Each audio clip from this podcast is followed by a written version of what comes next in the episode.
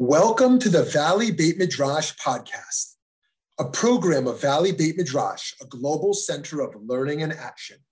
We're bringing you the best in diverse, pluralistic Jewish wisdom, all with the goal of improving lives in our global community. I'm Rabbi Shmuly Yanklowitz. Let's get started.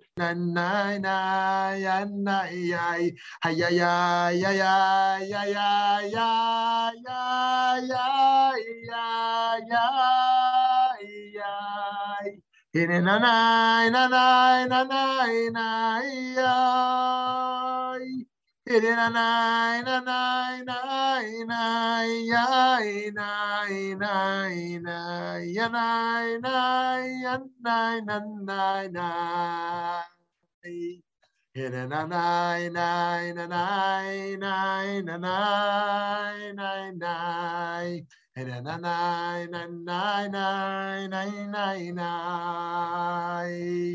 and a nine nine a nine nine a nine ay ay and a nine nine nine nine nine nine ay ay ay ay ay ay ay ay ay ay ay ay and a nine nine nine nine nine and a nine nine nine nine nine nine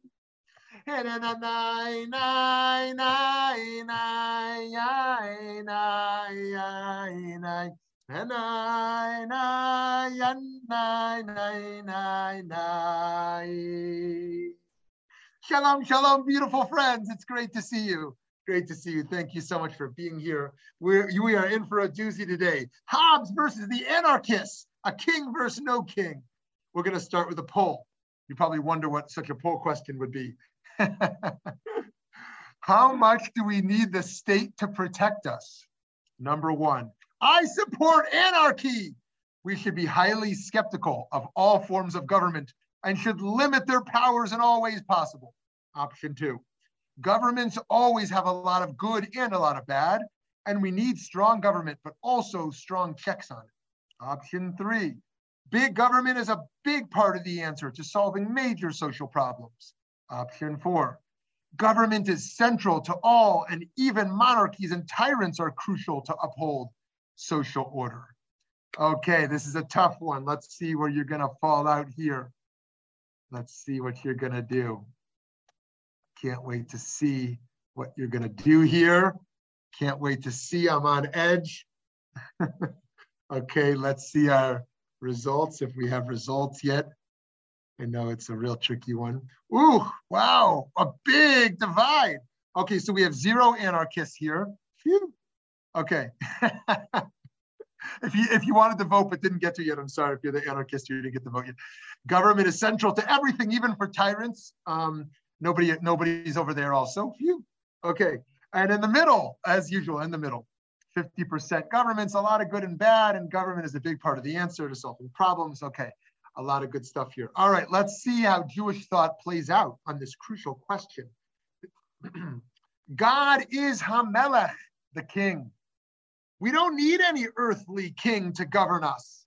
That is the approach that many Jewish thinkers have taken. And while all agree that we need some form of governance, establishing a court or governing system is one of the Sheva mitzvot b'nei Noach, by the way, Right before Har Sinai, there are the seven Noahide laws. The only question being whether that should entail having a king. Other Jewish thinkers have suggested that a monarchy is a perfectly fine, perhaps even ideal government model. so, with the advent of modernity, we witness the opportunity to uproot and dismantle the old order. Think Les Mis. Think Les Mis. Uh, do you hear the people sing? Think the play Hamilton um, and fighting back um, against the Brits. Think about revolutions. And so some were revolutionaries while others were desperately working to preserve order. Which side would you have been on? Would you have been on the side of the French monarch? Would you have been on the side of, of the Brits taxing the new Americans? Or would you be on the side of revolutionaries trying to dismantle the monarchies? This is where Thomas Hobbes comes in. Mm-hmm. Hobbes famously argued that by a right of nature, one would feel they have no obligations one would also assume they are free to do anything in the name of survival and live a life of self interest. He thus contends that we need government power to control humanity from eating each other alive. Hobbes rejected the assumption that by our nature we are sociable. The other major civilizations, such as the Greeks and Christian culture, had largely assumed that we were inclined to live with each other. Hobbes thought our nature is isolation and self interest, and the living collectively is extremely difficult and therefore needs to be tightly governed. We would need contracts to manage order in society, and those contracts must be strictly enforced. Ethics for Hobbes is something else. Ethics leads us to go beyond our nature and beyond governance into the realm of doing what is good for others, beyond what is good for oneself. Now, to be sure, the Talmudic rabbis had themselves offered such an idea that government was needed primarily to prevent violence, long before Hobbes did. It says here famously in Pirkei Avot 3.2, Rav Chanina, the, ver- the vice high priest, said, Pray for the welfare of the government. For were it not for the fear it inspires, every person would swallow their neighbor alive. So again, the Pirkei Avot is saying here, government is needed, even bad government, because it maintains social order. People will massacre one another if no one is keeping order. However, it also makes clear that that may be the sole or primary goal of government. And so here you can imagine someone supporting big government using this Pirkei Avot, saying, see, you see how crucial the rabbis say government is? And you can imagine a libertarian who wants to limit government showing this text, saying, see, you see how the rabbis think the sole role of government is to, is to maintain order. And that's it. Rabbi Yitz Greenberg directly connects the above teaching with Hobbes. He says this is a Hobbesian view. Since people act out of power and selfishness, they would be in a state of perpetual warfare with each other were it not for the restraining power of the government. By this logic, as Hobbes argued, government has the right to be authoritarian and not subject to the changing will of the citizens. You know, some people claim, geez, wouldn't it be great if America was China right now? Because China can just say COVID, pandemic, everyone has to follow this protocol. And if you don't, you go to jail or we'll kill you. You know what I mean? In America, we're like, okay, there's this concept of freedom, and you know the courts are going to undermine if you go too far in trying to impose your um, your public health mandates upon businesses and and pub, you know the public and the private enterprise um, and and the private home. And so some people say, good, the freedom is good, and others people say, wouldn't it be good if we were a little more authoritarian? So this said, the rabbis, to be sure, were addressing living under a foreign king. Obviously, the rabbis didn't know anything about sovereignty. When it comes to a king of Israel, when it comes to the king of Israel, the biblical and the rabbinic texts speak with ambivalence towards the king. So that's interesting. You would have thought they said Jewish king good, non Jewish king bad, but the opposite. They're saying, oh, non Jewish king, we need that, right? The people are going to have pogroms and crusades. They're going to massacre us if there's nobody kind of overseeing some order, right? Um, of course, the monarchs were just as bad to us as the masses. But if it's a Jewish king, we're not sure we want a Jewish king. So looking back at Tanakh, looking back at Tanakh, we see this conversation emerges during the period of the Shoftim, the book of Shoftim, Sefer Shoftim, and the judges. The text demonstrates that prior to Israelite monarchies, Israel society was anarchistic, anarchistic, right? It was anarchy prior to the Melech emerging right? We had judges. Prior to judges, we had we had other forms of prophets. It says famously over here in Judges 21, 25. In those days, there was no king in Israel. Every person did that which was right in their own eyes. The prophet Shmuel, uh, oh, Shmuli, the great prophet Shmuli, Samuel, he critiques the Jews for wanting a king. Why should we want to be like all the other nations? He asks. What do we want to be like them for? We should do what's right out of love of God and a desire to live a virtuous life, not out of fear of a king, right? To be sure, the Haredim, the ultra Orthodox, who are also anti Zionist, even if they live in Israel, also like, what do we need a state for? We live under God. We don't need a state. Further, we should build a government that actualizes a Torah lifestyle, he argued. Not one of political expediency emulated after the surrounding nations. We don't want to be like them. We don't want a seat at the United Nations, right? The people were explicit in their asserting that other nations are the example they want to follow. Here's what it says in, in Judges 8:20. So that we too may be like all the other nations, that our king may lead us and go before us and fight our wars. That was part of the critique, is that they didn't say we want justice, we want security. They said we want to be like them, right? That's the great argue, argument of assimilationist. Just let us be like everyone else, right? We don't want a great country club. We want a country club that's as good as theirs. We don't want a, a, a we don't want a good Jewish donut. We want a donut as good as Dunkin' Donuts, right? we don't want a state that's that's like the model of Jewish ethics and spirituality. We want a state just like all the other people have a state. But Shmuel objects both on practical grounds because a king will abuse his power and also on theological grounds because the Lord your God is your king. It says there in Samuel, book of Shmuel, our great prophet Shmuli. We love him. Um, but by the way, this is also those who oppose women's ordination in uh, women being rabbis. Their argument on traditional grounds primarily was on the argument of srara. It's called srara. Only a man could be king, was the argument. Mean, it's hard to believe we still don't have a woman president in America, right? Uh, only a man could be king, and that and thus have authority, and thus only a only a rabbi could be male, because the the authority of the rabbinate is based off the authority of, of the malchut of the of the kingship, and and so that was easy for a liberal Judaism. They said, well, we're not interested in rabbis as authorities. Rabbis can be pastors. I want my rabbi to lead bar and bat mitzvahs and to do funerals and to meet with me when I'm depressed, right? I don't want a rabbi to be a person who gives me answers, right, to what to do on Pesach or how to handle, you know, sitting shiva. This is not an authority. This is a pastor. In Orthodoxy, a rabbi is still an authority. And so Srara applied. And so they said a woman can't be a rabbi because they don't have authority because they, a woman can be king. Okay, that's a whole different argument, but just a little side bit of, of interesting uh, argumentation there is further reason to object. In many cultures, such as the Philistine and the Egyptian cultures, the king is considered to be a god.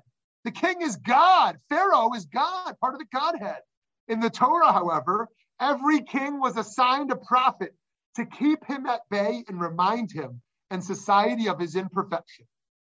Right? What a great role of the prophet. Every king in Tanakh is given a prophet to follow him along and be like, uh uh-uh, uh, can't do that. Uh uh-uh, uh, going too far, uh-uh, like you're not following the word of God, right? You are not following justice, and, and every king wants to imprison and kill that prophet. Um, nonetheless, there's always a prophet there. But it is not hard for a king to come to believe himself to be a god. And so we must avoid raising up humans to too high places of glory, right? Even in a democracy where you're going to elect public officials, there need to be checks and balances. So later, rabbis want us to avoid engaging with governments. Here's what they say again in Pirkei Avot 110. Oh, love labor, hate mastery, and avoid relationship with the with the government. Right, And but hate mastery. Actually, the phrase there really is uh, hate the rabbanut, hate the hate the rabbanut.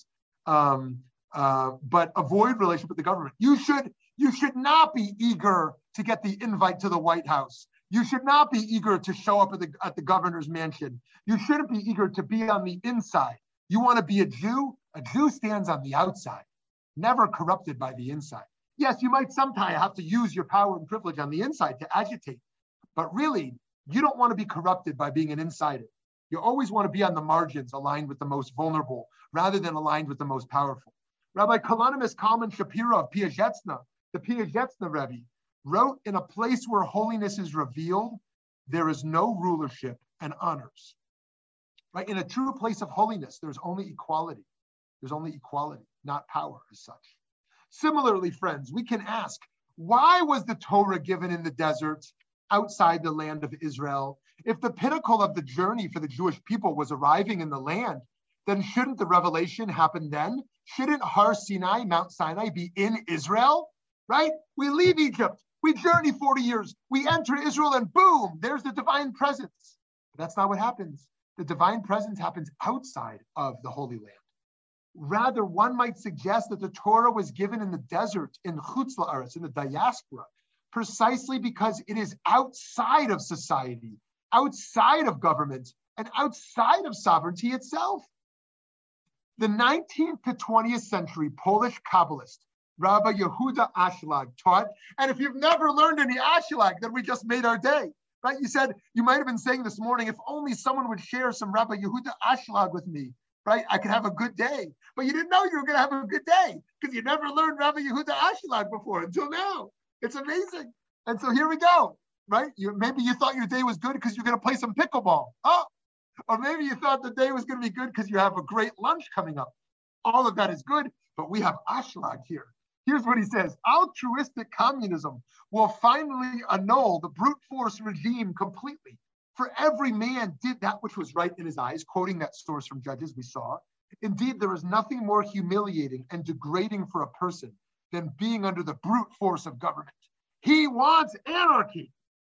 Now, there were some Orthodox thinkers who were anarchists as well, such as British Orthodox Rabbi Yankee Mayer Zalkind. Maybe you never heard of him.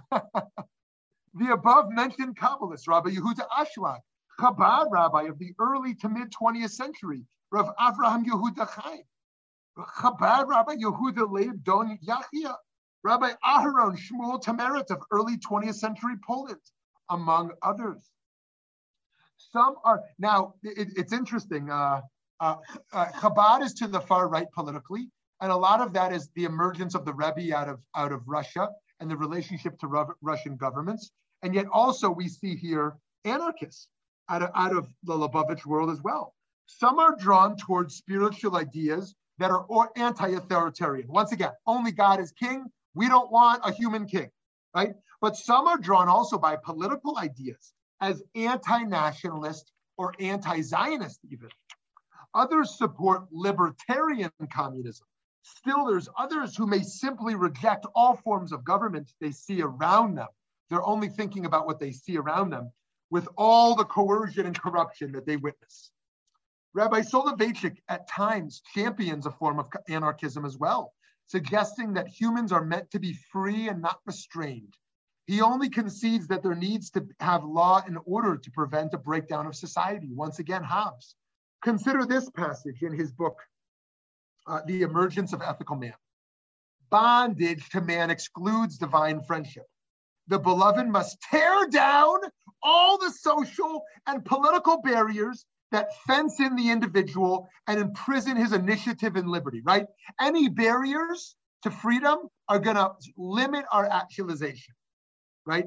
The care, this is like also like a child who's like any rule their parent gives them is like complete like uh, oppression, right? I my my daughter last night we gave her a lollipop, uh, like a rare lollipop at night for a special occasion, you know, and and this was like a travesty that she couldn't have an additional treat in addition to this lollipop. It was like, like she wanted total anarchy. Like any rule at this point was complete oppression, and everything we taught her about community organizing and org- and protesting was now emerging in our home front around her organizing her siblings in complete, uh, you know, um, uh, resistance to the authorities at home. The charismatic person is anarchic liberty loving. He frees himself from all the fixed formulas and rhythms of an urbanized civilization and joins a fluid, careless, roving nomad society. An ancient Egyptian document describes the nomads as follows Here is the miserable stranger. He does not dwell in the same spot. His feet are always wandering. From times of Horus, he battles. He does not conquer and is not conquered. The stranger is indomitable. He may lose a battle, but never lose a war. He will never reconcile with political subjection. Roaming, wandering, he will escape persecution and oppression. When the need arises, the nomad stands up and fights for his freedom, and many times a time proves superior in battle to the settled king. Abraham's heroism on the battlefield is the best illustration.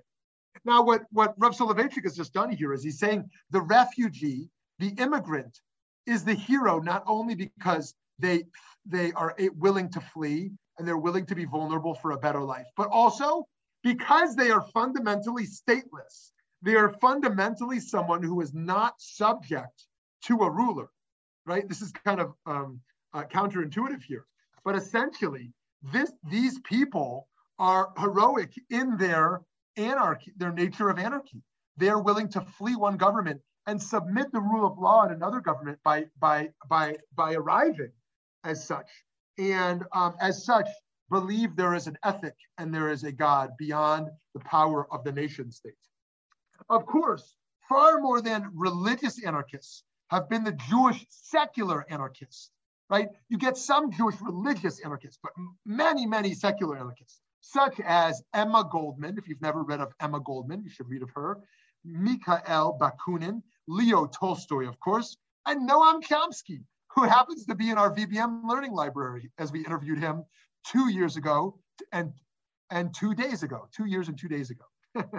Relatedly, figures such as Martin Buber and Gershom Scholem argued for non-nationalist manifestations of Zionism. But in the end, monarchy won out in Jewish history.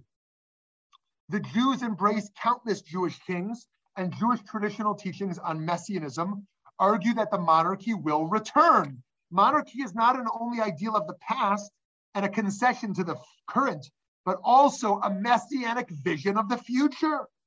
But where does that leave us now? We have an ancient Jewish history of monarchs and a future eschatological destiny of monarchs. But what about in modern times?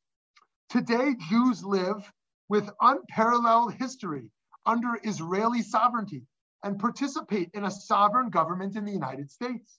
Of course, both the United States and Israeli governments are democracies, well, uh, mostly. But all Jews must abide by the decisions and laws of those governments just the same. One could argue that Jews have never been safer in even one location in all of Hess history, not to mention in two locations simultaneously. Both Israeli and American security requires strong governments. So, merely on the level of self protection, it is simple to make a case for strong centralized government. But even beyond that, the state of Israel and the United States do enormous good for the global community. Of course, even alongside the inevitable harm that each does. Professor Michael Walzer, may he live and be well, argues that the monarchy model sows the roots for later democracy. You can see our, our VBM interview with Professor Walzer, fascinating stuff, uh, Professor Emeritus at Princeton University. So do we want an authoritarian king today? No, of course not. But does our tradition embrace, our traditional embrace of the monarchy set a trajectory toward the arguably most desirable form of government, democracy? Yes.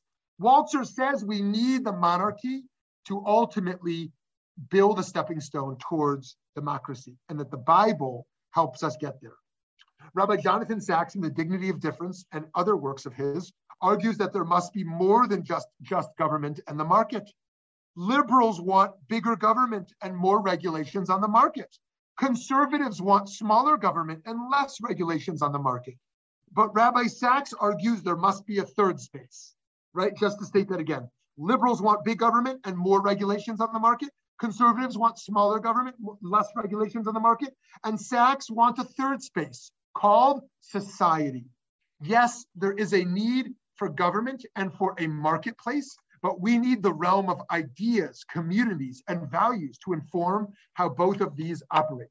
Some people think the whole vehicle to change is the market. Some people think the whole vehicle to change is the government. And Sacks says, no, no, both of those have a role, but the role of religion, the role of intellectuals, the role of volunteerism, that is called the marketplace of ideas. And that is where the greatest change can take place and where we will have the best potential to shape the market and to shape the government. There's just so much that governments, whether in the form of monarchy or democracy, cannot do for us. Here's what Peter Singer writes in Ethics in the Real World. Governments can't legislate happiness or ban depression, but public policy can play a role in ensuring that people have time to relax with friends and ple pleasant places to do it. For many governments, both national and local, preventing crime is a far higher priority than encouraging friendship and cooperation. But as Professor Richard Layard of the London School of Economics has argued in the, his recent book, Happiness Lessons from a New Science, promoting friendship is often easy and cheap, and can have big payoffs in making people happier. So why shouldn't that be a focus of public policy? So friends, both the, the strong liberals and the strong conservatives are wrong. The strong conservative says, oh, it's all in the realm of the market, right? There's no role of government in, in achieving the good, right? Aside from maybe some some having army to protect us. And the and the liberals are wrong that that that advocating for justice is going to solve all problems. The government can do everything, right? Of course, there's a, a role for government policy, and of course, there's a there's a role for markets, and yet the role of community the role of Jewish community, of synagogues, of Christian community, Muslim community, of secular society, of places where we come together, we volunteer, we learn, we talk, we reach out, we build families and communities. That is the role that governments cannot play and markets can't play. And so, for those of us living in America today, where does that leave our thinking? Susan Neiman writes in her great book, Moral Clarity. She's also a professor at uh, Princeton University. Great book. She writes Americans, uh, she's quoting here Robert Kagan, Americans, he concluded, are Hobbesians. Remember Hobbes? While Europeans are Kantians. Europeans have withdrawn into a cocoon that is shielded from the harsh circumstances of conflict only because the US remains in the anarchic and unstable center of history. Acknowledging how bad things really are and using military power to prevent them from falling apart entirely. Europeans think we have reached the Kantian dream, in which ideas of peaceful negotiation, international courts, and common concern for sharing global wealth makes things work. But though we too would like to live in a dream world, Americans recognize the hard facts of this one and are result enough, resolute enough to respond to them, thereby taking on the burdens that allow Europeans to dream on. It is very difficult to stop thinking about Hobbes' idea and the social contract, even more so as the global political drama continues to unfold. His case for how a governmentless society would lead to the war of every man against every man, in which life would be nasty, brutish, and short. Without a government that holds control, humans would live in a natural state of constant war. Everyone would be, in Hobbes's words, constantly afraid and living in continual fear and danger of violent death, and the life of man solitary, poor, nasty, brutish, and short. We witness this reality in the book of Judges. In those days, there was no king in Israel. Everyone did that which was right in his own eyes. As unhappy as we can be with the state of nation states today and the chosen officials we can still work to muster up the appreciation that most of these regimes regimes are maintaining some order and preventing lawless chaos. We have a sacred obligation to protest the unjust policies of governments, but it is also wise and our responsibility and obligation on some level to support the order that governments provide to society, even when we disagree with the elected officials running them tyrants, despots, and fascists excluded, of course. It's not easy to strike the right balance between protesting and supporting governments that are misguided. But each of us can learn to play our unique role. Hobbes still provides us something to think about 350 years after his death.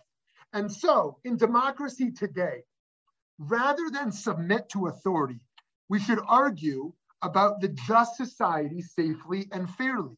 The 20th century American author and activist, uh, uh, a Quaker thinker, uh, Parker Palmer, writes Human beings have a well demonstrated capacity to hold the tension of differences in ways that lead to creative outcomes and advances. It is not an impossible dream to believe we can apply that capacity to politics. In fact, our capac- capacity for creative tension building is what made the American experiment possible in the first place. As I argue in this book, America's founders, despite the bigotry that limited their conception of who we the people were, had the genius to establish the first form of government in which differences conflict and tension were understood, not as the enemies of a good social order, but as the engines of a better societal order. He continues from the separation of powers and systems of checks and balances among the executive, legislative, and judicial branches to the tug of war between federal and state governments to our adversarial system of justice. American democracy was intended to generate, not suppress, the energy created by conflict, converting it into social progress as a hydroelectric plant converts the energy of dammed up water into usable power. Friends, to move towards a conclusion here, American democracy was developed to be specifically in contrast to a monarchy by dividing up power between executive, legislative, and judicial branches of government. For example, the framers of the US Constitution sought to avoid any absolute claims to power. This was also, in many ways, the, uh, the process, the electoral process, and in some cases, although uh, subject to debate today, a process of filibuster. You know, having larger majorities uh, to to to create changes. Democracy can be a way to balance our spiritual pull toward anarchy with our spiritual toward pull toward monarchy. We seek order and control, but we also seek to make God the only one above us. We don't want lawlessness, but we don't want tyranny either. Democracy in its best form provides order and checks and balances, but also ensure there's no authoritarian king. What matters in a democracy, as opposed to a monarchy, is that an election takes place and that there is accountability after the election. I think we may need to consider moving away from thinking of a monarchy as a valid future Jewish model, aside from a newer version, the figurehead model that we see in modern countries today, such as Thailand and Britain. Our Jewish case for democracy does not need to be a literal one. Rather, we should be consequentialists. The Torah wants a just society, and choosing a political society is in some ways a means to an end of creating the just society. Of course, the means must be just as well, honoring the dignity of the citizens. The Torah wants us to be healthy, but that does, doesn't mean that we follow medieval science. So too, we need a healthy society, but dare not revert to anarchic, possibly even dangerous models. We are left with many questions today. We see different types of democracies around the world, which model do we believe leads to the best consequences and ought to be the Jewishly embraced form of modern government? And outside the role of persuasive educator and religious leader, what should the political power be of a philosopher king Messiah? These questions and more are worth pondering as we do our utmost during our lifetime and form of government to preserve and better society. Okay, friends, I'd love to hear from you on this age-old debate starting in Tanakh and beyond. Yes, Lauren. Okay, I have some comments to make on monarchy and some comments to make on the role of government. Um, I am a subject of Her Majesty, Queen Elizabeth II. You're a Canadian Shmuly, so are you. Um, I think you're forgetting that there's a different form of monarchy and that actually democracy started in great, well, there's Greece, but I mean, modern democracy started in Great Britain with with a prime minister and a cabinet and the whole parliamentary procedure. And all of the um, countries that were were once colonies of Great Britain now live under a parliamentary democracy, which I believe works extremely well. So. As far as um, and, and the monarch at this point is really just a figurehead um, Queen Elizabeth has been exemplary. She's she's a wonderful role model. Um, as far as Jewish monarchy, when you learn, say from Malachim, Aleph and Bey, Gewalt, it was a mess. Uh, the kingdom went from bad to worse. David, not so bad. Shlomo started all, all good, and then it all fell apart. And the kings after that, with a few exceptions, were disasters and brought us to the destruction of, um, of the Beit HaMikdash to Avodah Zarah. I want to mention government. So I tend to see Americans as too anarchic. I really do, with all due respect. Um, I, I think like this, this whole freedom thing is like, you need responsibility. So this, you know, I won't have a vaccine because I don't care about my own health. Why should I care about anybody else? I won't wear a mask You know, that's not freedom, that's crap. You know, you don't have the you have the right to go around infecting other people. You know, typhoid Mary was she was jailed for a good reason. You could see how, yeah, ask me how do I really feel about COVID laws. So, you know, I, I think that there's with freedom comes responsibility, and government also has a reason. Well, they have a, a their role is to provide me with health care to make sure I'm a Canadian to make sure that there aren't guns running loose on the street, um, to make sure I have clean water. Um, hopefully, at this point now, to, to give clean water to our First Nations. But with that government, we're really in bad shape. And um, I really think that there's a, a, a real reason to follow follow laws that are for the good of the nation. Okay, that's it. Okay, tell us what you really think, Lauren. For a Canadian, I'm very, very passionate. No, no, it's great. I, I, I think every Canadian should have American Zoom audiences or the uh, bash down America. No, really, because Canada is a, a, model. And uh, no, but thank you. No, and I, I appreciate your points. And um, you know, it is really important that uh, that we emphasize, you know, the power of democracy and the and, and the threats to democracy. Um, and fake freedom as you as you talk about that you know the freedom to do as as whatever one pleases without without any restraints. We know the threats to democracy in america are very real today. Whether it emerges from the insurrection whether it emerges from gerrymandering whether it emerges from filibusters or electoral college there are many different threats to how democracy operates. Whether it emerges from ignorance you know, on the progressive side, the conservative side, the centrist side, people who just aren't educated and they just have no idea what they're voting for. They just vote for their, you know, whatever their, you know, their bandwagon says to, you know, to do.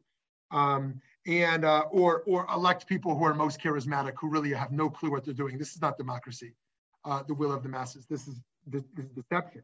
Now, one of the areas that that this question of anarchy emerges today in, in kind of a, a hidden form is um, not in anti-democracy. I think even the anti-democracy folks um, are rarely saying we're anti-democracy. They're just claiming um, that it needs to be reshaped. But actually, I think some of the things you see about dismantling authority. For example, in the far left, you learn you hear about defunding the dismantling the police, right?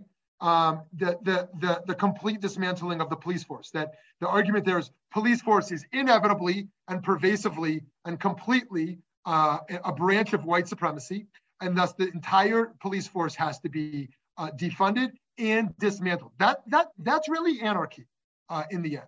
When you strip the government of of a a means to uh, to physically protect society.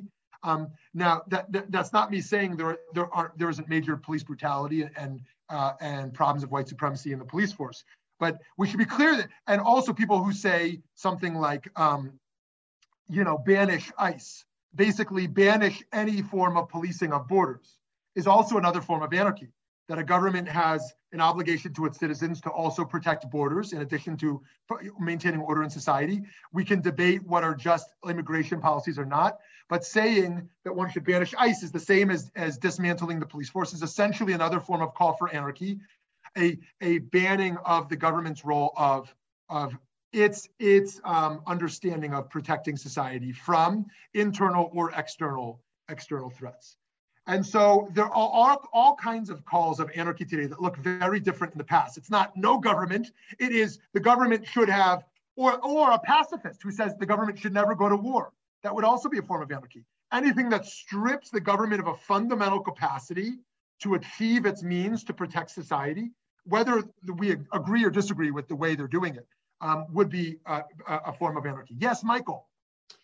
There's another factor now I don't think we've ever seen before too, and that is what what the impact of technology is having in our ability to form consensus, our ability to have a, a, a, similar understanding of the view of the world we're in.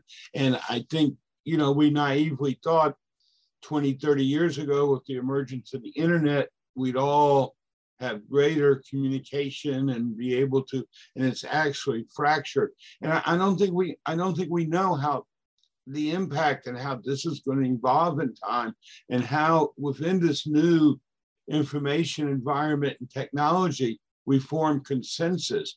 We form, you know, shared views on things. And, and I think that's a that's a real question that that is good, which is also opened up from from foreign interference. How much of what we've seen is also an impact of, of foreign countries messing around in, in our in our in our system in terms of a belief system and, and view of that. Yeah, great point. Those are great points. That that, that those external threats to democracy as well. Not to mention social media, um, the the forms of social media that block some things and don't block other things, um, and, and the foreign threats, as we saw with Russia. Um, you know, by the way, one, just one correction uh, when, when, I when I was referring to ICE earlier, what I really meant to refer to was um, Border Patrol. Um, I, you know, ICE is a much later uh, creation, um, you know, after 9/11, but Border Patrol is really what I was referring to uh, over there. Um, but yes, Michael, thank you for those those important points as well. Shmuly. Yes, hi Cheryl. Hi. Um, so you you mentioned that anarchy on the on the on the far left, would, you know, to defund the police and everything like that. But isn't it really a form of anarchy on the far right when there are laws in place to say we should banish the laws, for example, about getting vaccines? You know, here's the law that's been established. I mean, it's so there's anarchy, real, really tendencies on on both sides, just because I think I said it maybe in last week's too about the, how polarized we are. There's really very little middle ground anymore. Everything is open to interpretation. So the laws seem to have lost their value and certainly their strength. And and that you know that would say on on both sides, I think too. Right. Yeah, that is a great point. That is a great point. Absolutely, that is one of the many examples on the far right of, of a call towards anarchy the, the attempt to say that government has no role in regulating um, regulating my body um, when my choices can affect another person.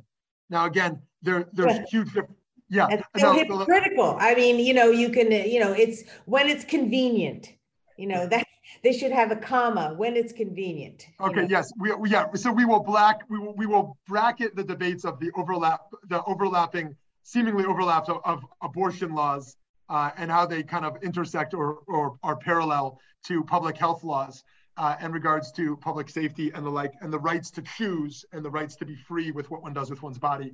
But yes, uh, ultimately uh, quite convenient. And um, uh, and so yeah, I very much appreciate that. And I think also similar, there are many laws that are laws but aren't enforced, and those are also a problem. For example, minimum wage laws are not enforced you, you know, um, the Department of Labor, yeah, you, you hear of ICE raids where, where, where immigration laws enforce and a factory gets raided and they take uh, 100 or 200, you know, um, workers from Guatemala and deport them.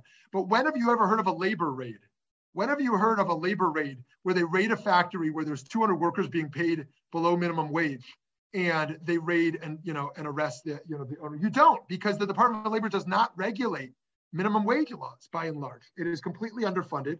Um, and so, yeah, there's all for, there's a whole bunch of you know kind of functional or practical anarchies that are in place that is kind of a lawless form of society.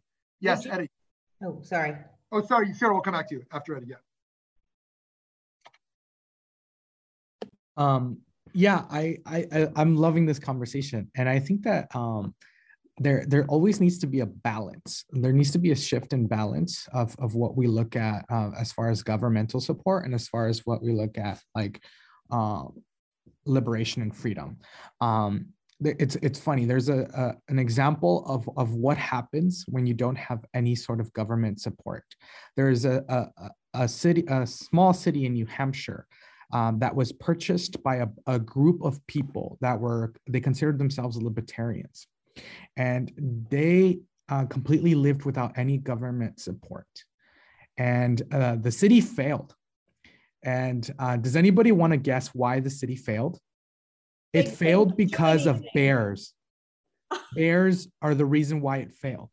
There was nobody picking up trash. So people were just dumping out trash. This happened in New Hampshire and people were just dumping out trash. So, first recorded ever bear attacks in New Hampshire were reported because people no longer had um, trash pickups, no longer had paramedics. So people were dying from bear attacks because paramedics weren't showing, law enforcement wasn't showing.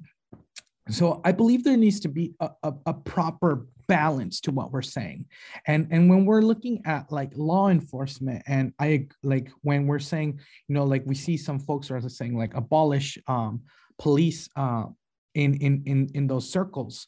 Um i think that that language really isn't what what they're trying to to portray because what they're trying to portray is is really looking at the the sense of when we look at policing in in north scottsdale versus south scottsdale.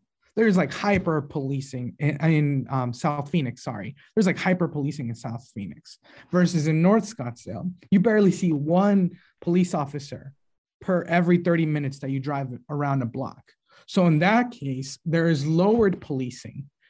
And, and we can see that in, in, in societies, we have already proven to live pretty well with lowered policing because the cities up north here don't really have that policing. So I think that there needs to be a shift in balance, right? In, in a balance where we're not saying like tear, tear down everything because we've seen that fundamentally that has been flawed. But there also needs to be a system of balance where we say, well, you know, there, there can't be too much control. Awesome points. Awesome points from Eddie. This shifting of balance, um, you know, not neither extreme of too much control nor uh, of, or of anarchy, but the shifting of balance. And as Eddie points out, this government role of preserving the collective good with schooling and um, and um, you know and a whole bunch of other things. You know, even sanitation, as pointed out with the Bears you know, I mean, a whole bunch of roles that the government has to play for the collective good. In addition to the role of government for, for um, collective good, the question also emerges in our literature around motives. Why do people do what they do? And one way to define being religious, in addition, uh, aside from being ethical, is, is a concern for purity of motives being ethical may just be about doing the good thing, not doing the bad thing. Being religious is why you do the ethical, right? And one might be ethical because they don't do X, Y, and Z wrongs or harms. And yet, if they don't do it because they don't want to go to jail, is that a religious person or someone who's just preserving themselves? Part of the, the, the religious call for less regulation is about people doing things out of their own motives. Now, there's also a problem to that. Consider the argument of don't tax me because we will just be philanthropic to with you know to sustain all the systems that collectively nurture us. Well we know that's just not true um, that when there's lower taxation you know philanthropy doesn't doesn't just increase. Americans still give around 1% you know? And so it's not like lower taxation leads to higher philanthropic commitment you know of some form or another. And so um, i think this case of like how do we maintain governmental control, but also maintain deeper spiritual and moral motives for why we do what we do rather than just um, to follow laws. All right, let's go. Let's hear what Cheryl was about to say, and then we'll go to Eileen. Um, I was just uh, actually to Eddie's point I, uh, about the bears, kind of indirectly, but you know the whole um, try the whole government trying to manage uh, climate change is certainly something too that is being uh, you know disavowed uh, you know as as a real problem on some sides.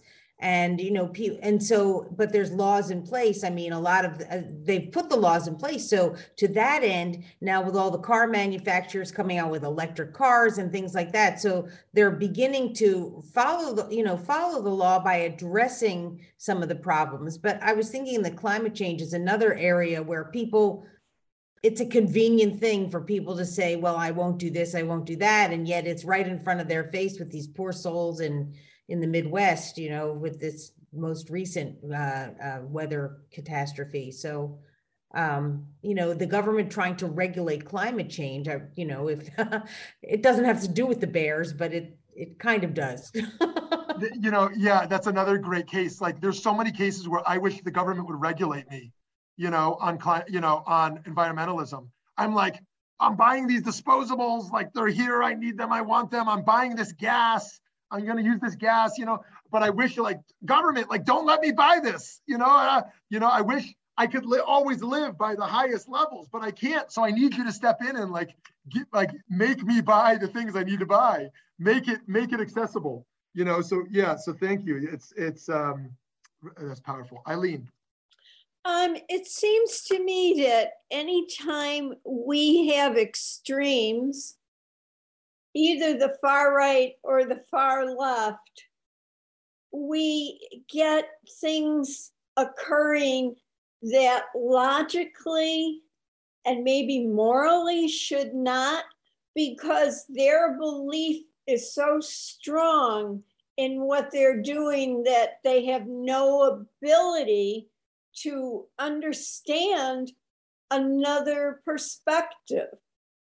And as, as long as we are a divided society, and I'm going to say based on education, we're going to have problems. We're, we're not going to be able to be cohesive. We were cohesive in World War II because we saw the enemy we recognize the enemy. Today, our fellow Americans are the enemy.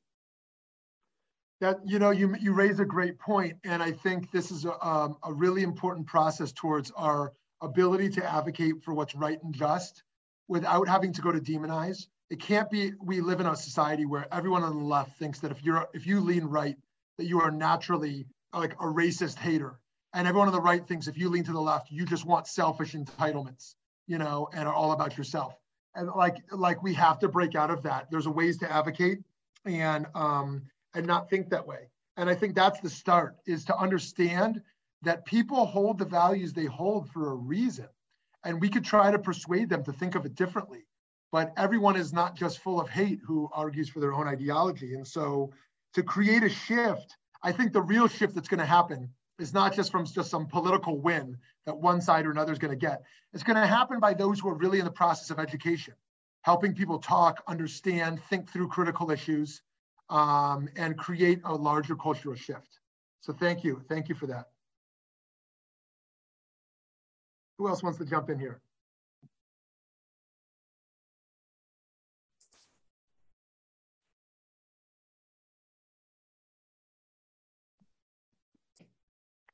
Shmuly, can you hear me? Oh, Steve, now we hear Steve. you.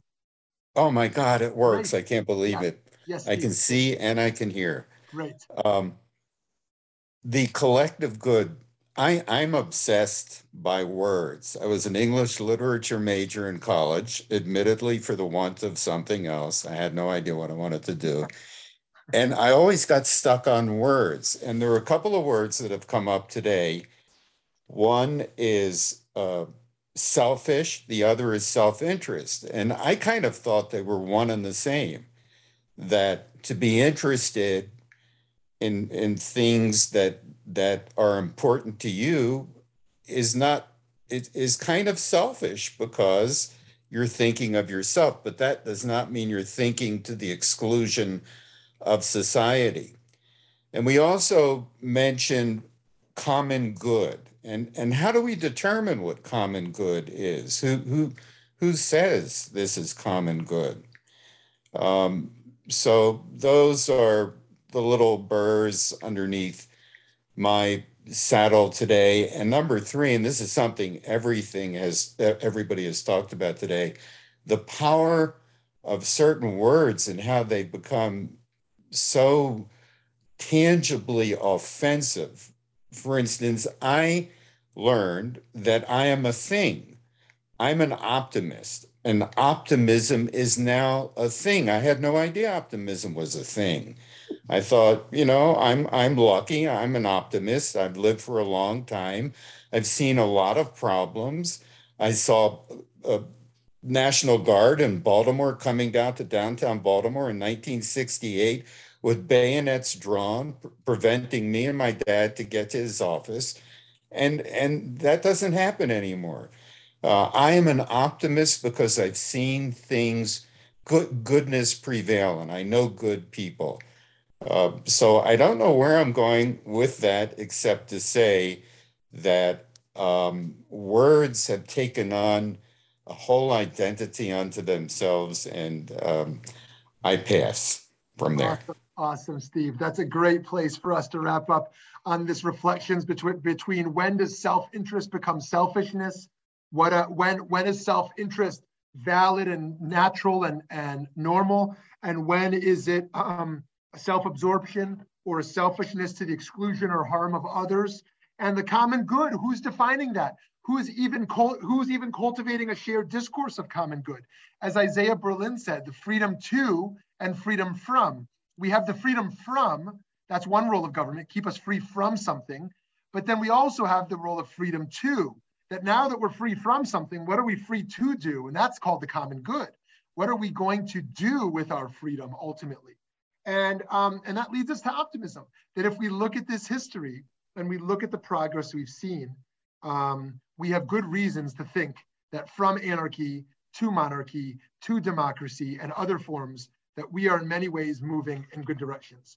And so, on that note, I, I hope we can all continue to be optimistic and, and, and not just a passive optimism, but a, uh, an active one where we continue to learn and continue to bring that learning into action in order to repair our society. Friends, next week we have debate number 31, halacha versus the state. F following this religious governmental theme, what is the ultimate vehicle towards progress? Law versus state versus re religion and morality. Have a wonderful day, and thank you so much for joining. Thanks for joining us for this episode of the Valley Beit Midrash podcast. Remember that you can join our email list at valleybeitmidrash.org to stay up to date on new programs, learning opportunities, and more ways to stay connected. If you enjoyed learning with us today, support our work by making a donation at valleybeitmidrash.org slash donate. Join us next time as we continue to work together to build a better world. Thanks for listening.